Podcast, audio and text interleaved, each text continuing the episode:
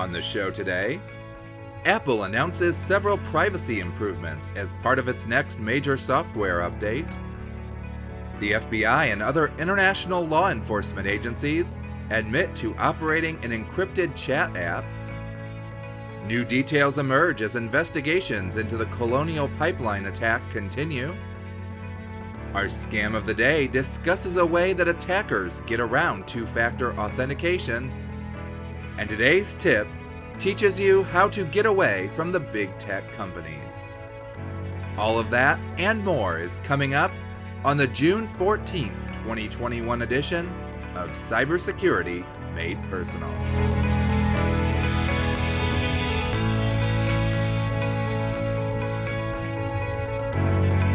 helping you stay safe in a connected world. This is Cybersecurity Made Personal.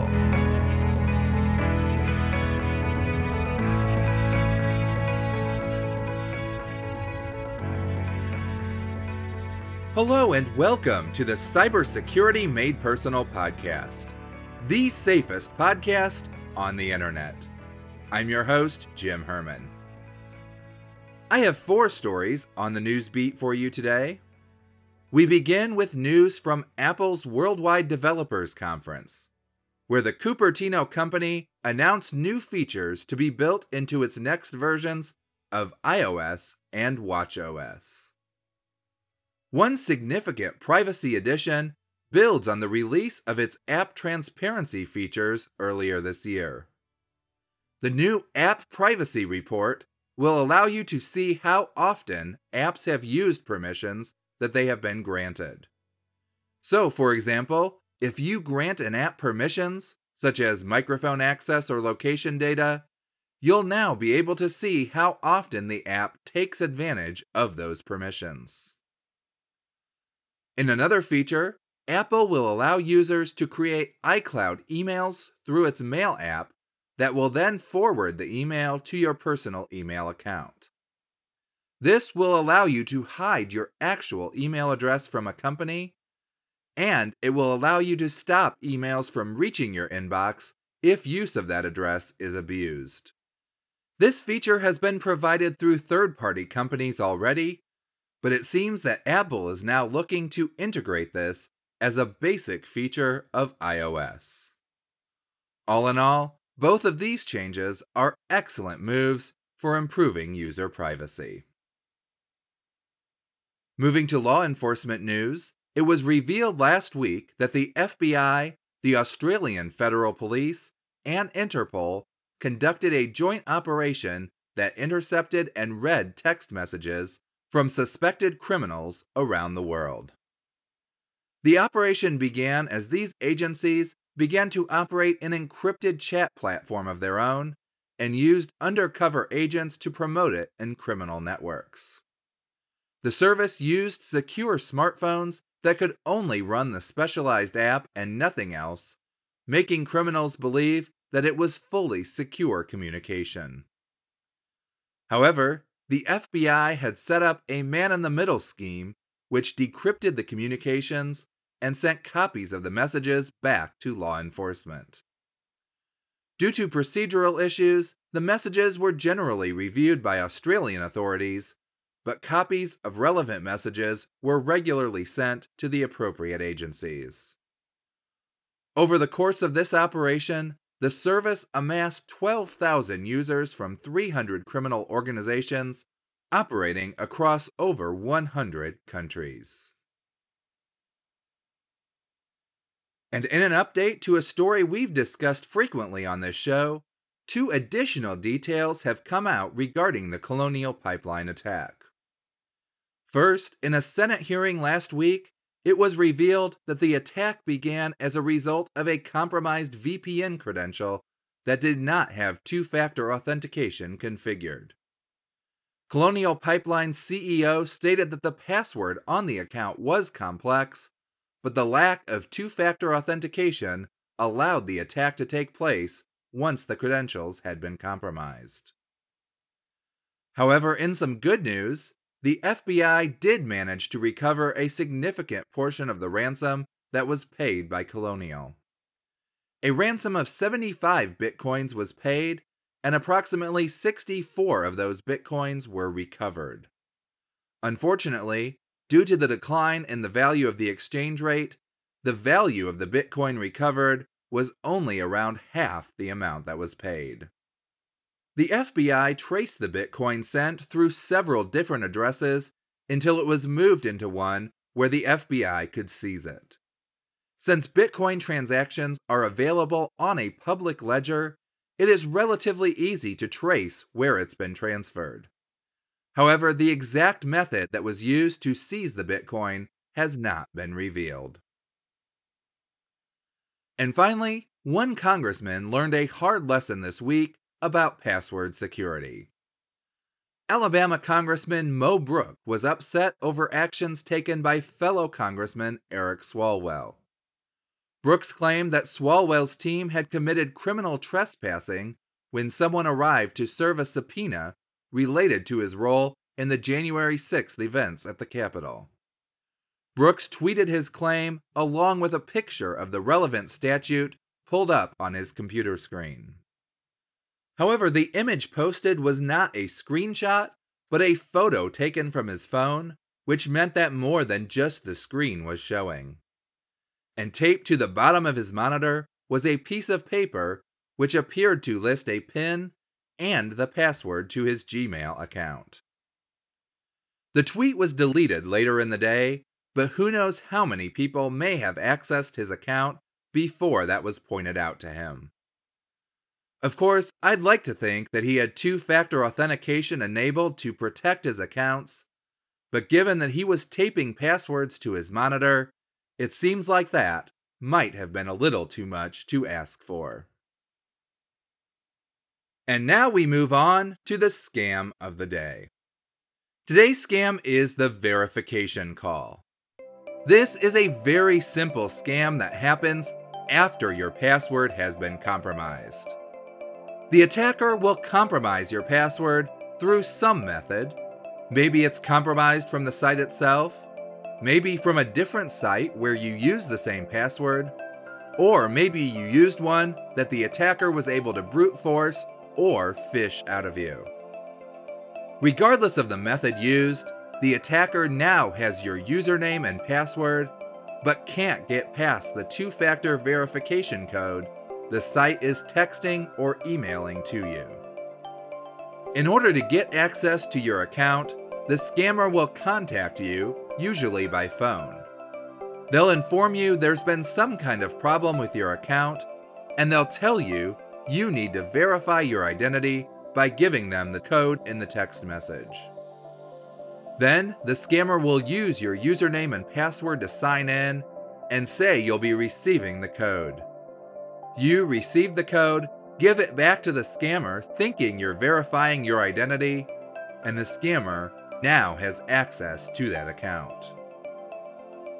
It's important to remember that on almost every site, these codes are used for logging into the website and not anything else. They're not generally used for verification when you're speaking to someone over the phone. If someone does call you and wants you to provide verification through text message, don't provide it. Let them know that you'll call them back. But don't use the number that showed up on your caller ID, and don't use the number the person gives you. Go to the website for the company that's supposedly calling you and get their legitimate support number. That's the only way to make sure you are being contacted by a legitimate company representative and not by a scammer. If you find a scam you think we'd like to talk about on the show, you can send it to us at scam at cybersecuritymadepersonal.com.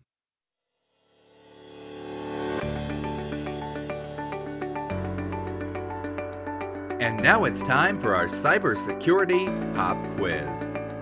Each week, we ask you a question in the field of online security or privacy, and it's your job to figure out the right answer. Today's question is a true or false question. The question is when a receipt or a deposit slip only lists the last four digits of a credit card number, that information is completely safe and you do not need to take any extra precautions with it. True or false? The answer will be revealed in next week's episode. But if you want to know it right away, you can go to cybersecuritymadepersonal.com slash pop quiz to submit your guess and find out if you're right. Plus, if you submit your guess on the website, regardless of whether you're right or wrong, you will be entered to win a $25 Amazon gift card when we conclude Season 3 in August. But your guess to this question must be submitted before the next episode airs, Monday, June 21st. For official giveaway rules, visit cybersecuritymadepersonal.com slash quiz rules. Last week's question was, which of the following is not a likely attack when you use a Wi Fi network? A. Your data could be intercepted and monitored. B. The network could be accessed from outside your home or business. C. Your computer could be used to send spam emails. Or D. The encryption on your network could be compromised if it's not set up correctly. The correct answer is C. While it's possible that your computer could be compromised while on a public Wi Fi network and then used to send spam, that's not very likely. All of the others are much more likely attacks. When you use a Wi Fi network, everything your computer sends out is broadcast and can be read by anyone else in range. While computers generally only pay attention to messages sent to them, you can use software to capture everything and read it. That's why it's so important to have a password on your network. The password doesn't just keep people off, it also helps set up the encryption. And when you set up the network in your home or business, you must remember that the signal could still be picked up outside. Now, there's no practical way to have strong signal inside your home without the signal also reaching outside. But you don't want someone two houses down to be able to pick up signal from that router. If you notice that you can connect to your network from a significant distance away from your home or business, check the router settings to see if there's a power option. This will reduce how far the router can reach. And finally, if you don't choose the proper encryption method, someone could compromise your password and get on your network. Always use WPA3 if it's available, or WPA2 if your router doesn't support WPA3. Don't use WPA or WEP, WEP, as these can be easily compromised. The big tech companies became big because they figured out how to make our lives better, and in many cases, they did it all for free. But that free access came with a cost your privacy.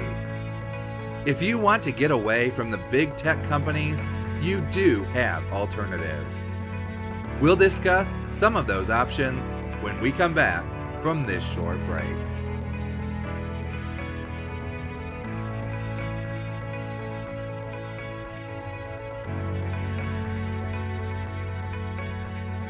Hi, it's Jim. If you're enjoying the show, we'd love it if you could follow us in your favorite podcast player. That will ensure you never miss an episode. And while you're there, we'd also appreciate it if you could rate the show and give us a review. We'd love to hear what your thoughts are. And finally, the best review that someone can give us is to tell their friends about the show. Invite them to follow us on Facebook, Twitter, or Instagram, or send them to our website, cybersecuritymadepersonal.com, where they can find links to the show in all the major podcast players. Thanks for your support, and now back to the show.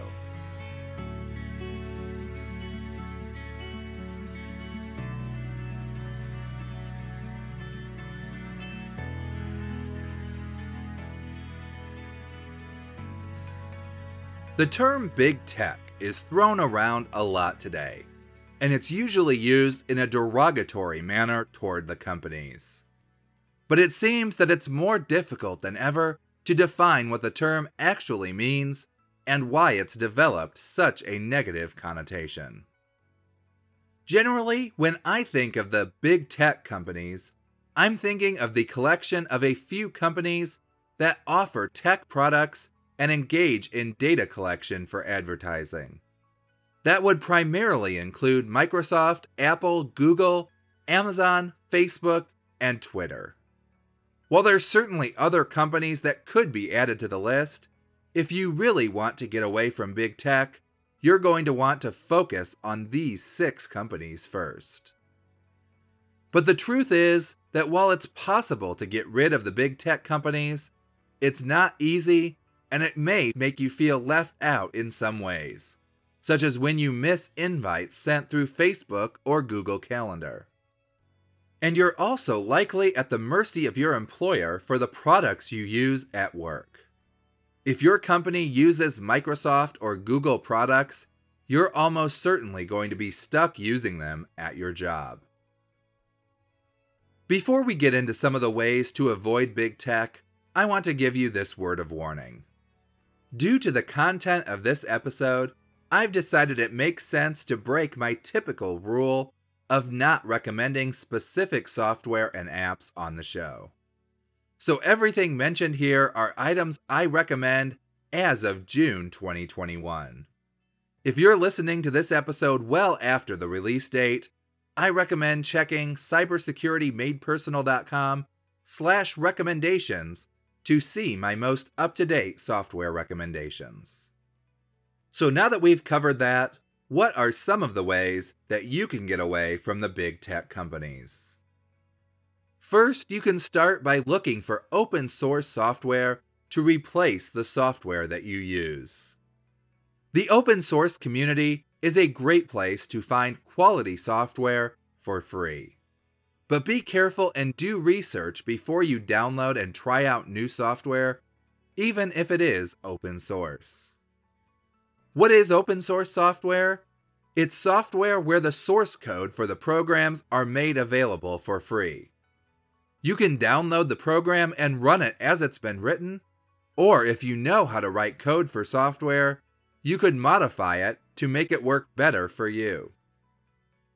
And if there's a feature you think would improve the software for everyone, you can suggest it and it might be included in a future update.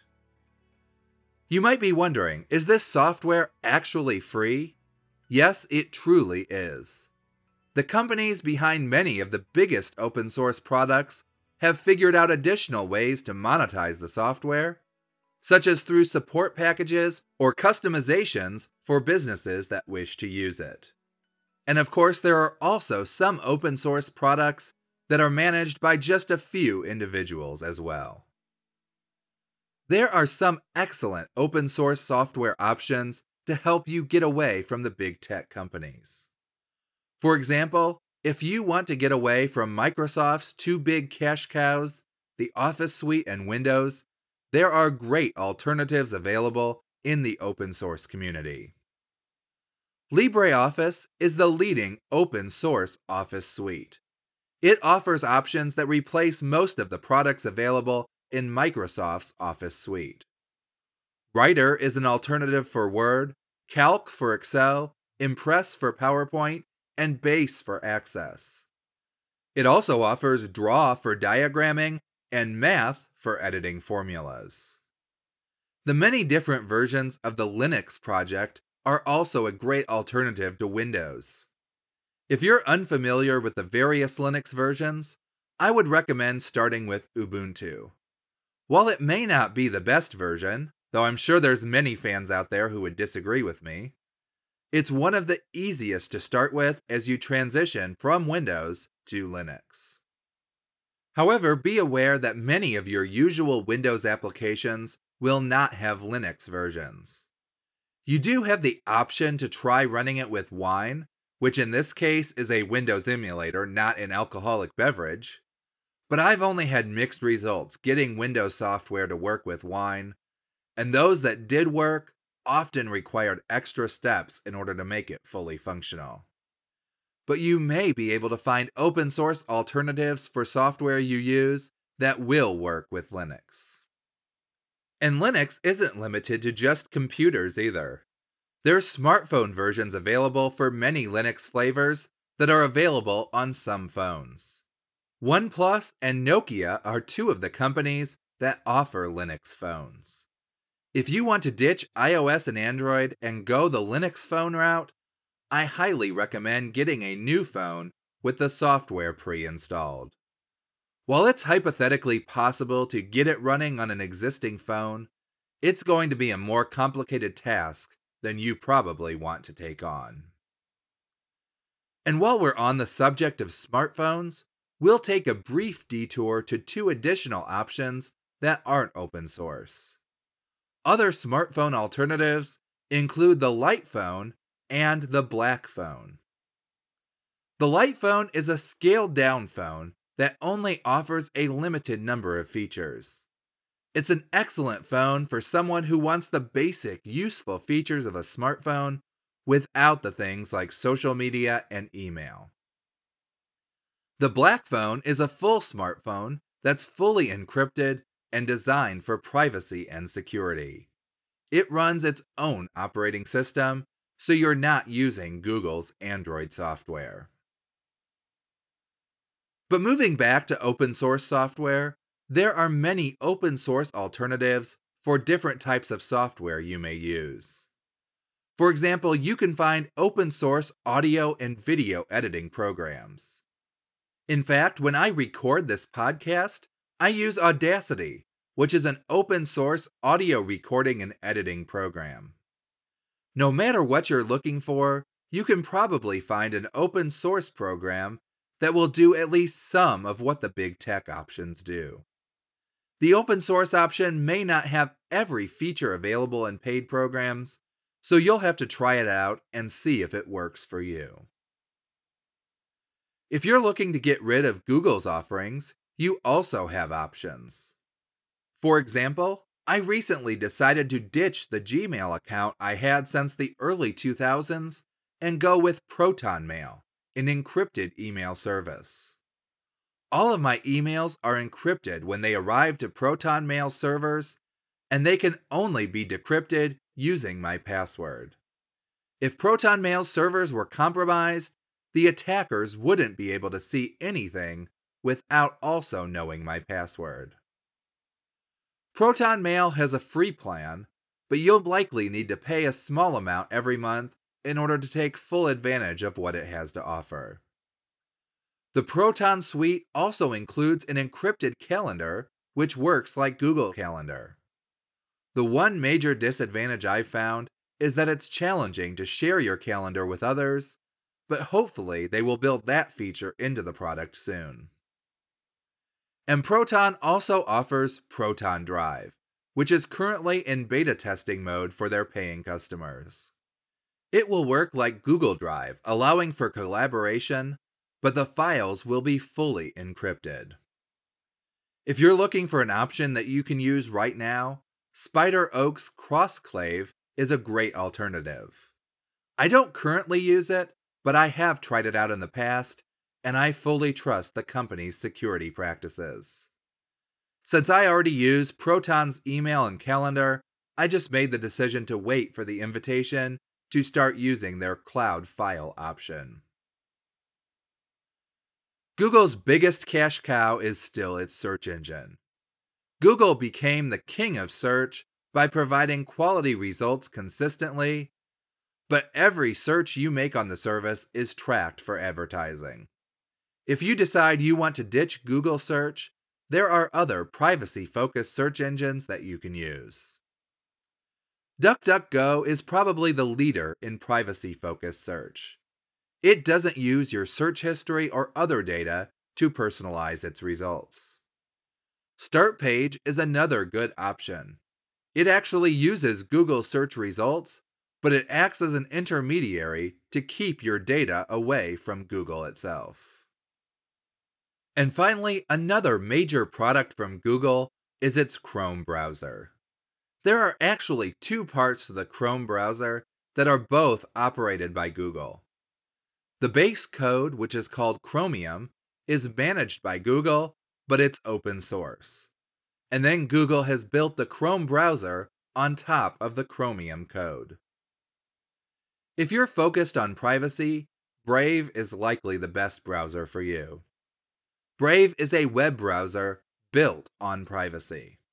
Brave does use the Chromium base code, but it blocks advertising and trackers by default. And there's also a mobile version of Brave available for your phone or tablet. Another browser that I like is the Vivaldi browser. Like Brave, it has many privacy features built into it, and it also offers many other features that I've found extremely useful. Getting off of the big social media sites is going to be a challenge, primarily because of the social part of it. You can't just decide to switch to some other social media platform like you could decide to switch from Windows to Linux. You have to get your friends to do it with you, or the social part won't make sense anymore. However, one area where you can get off of social media is in communities. You can find communities off of the major social media sites for many of your interests. And finally, if you're looking for an alternative to Amazon, the best thing you can do is go down the street and hit up a local business. Many of these retailers were struggling even before the pandemic, and the last year certainly hasn't helped.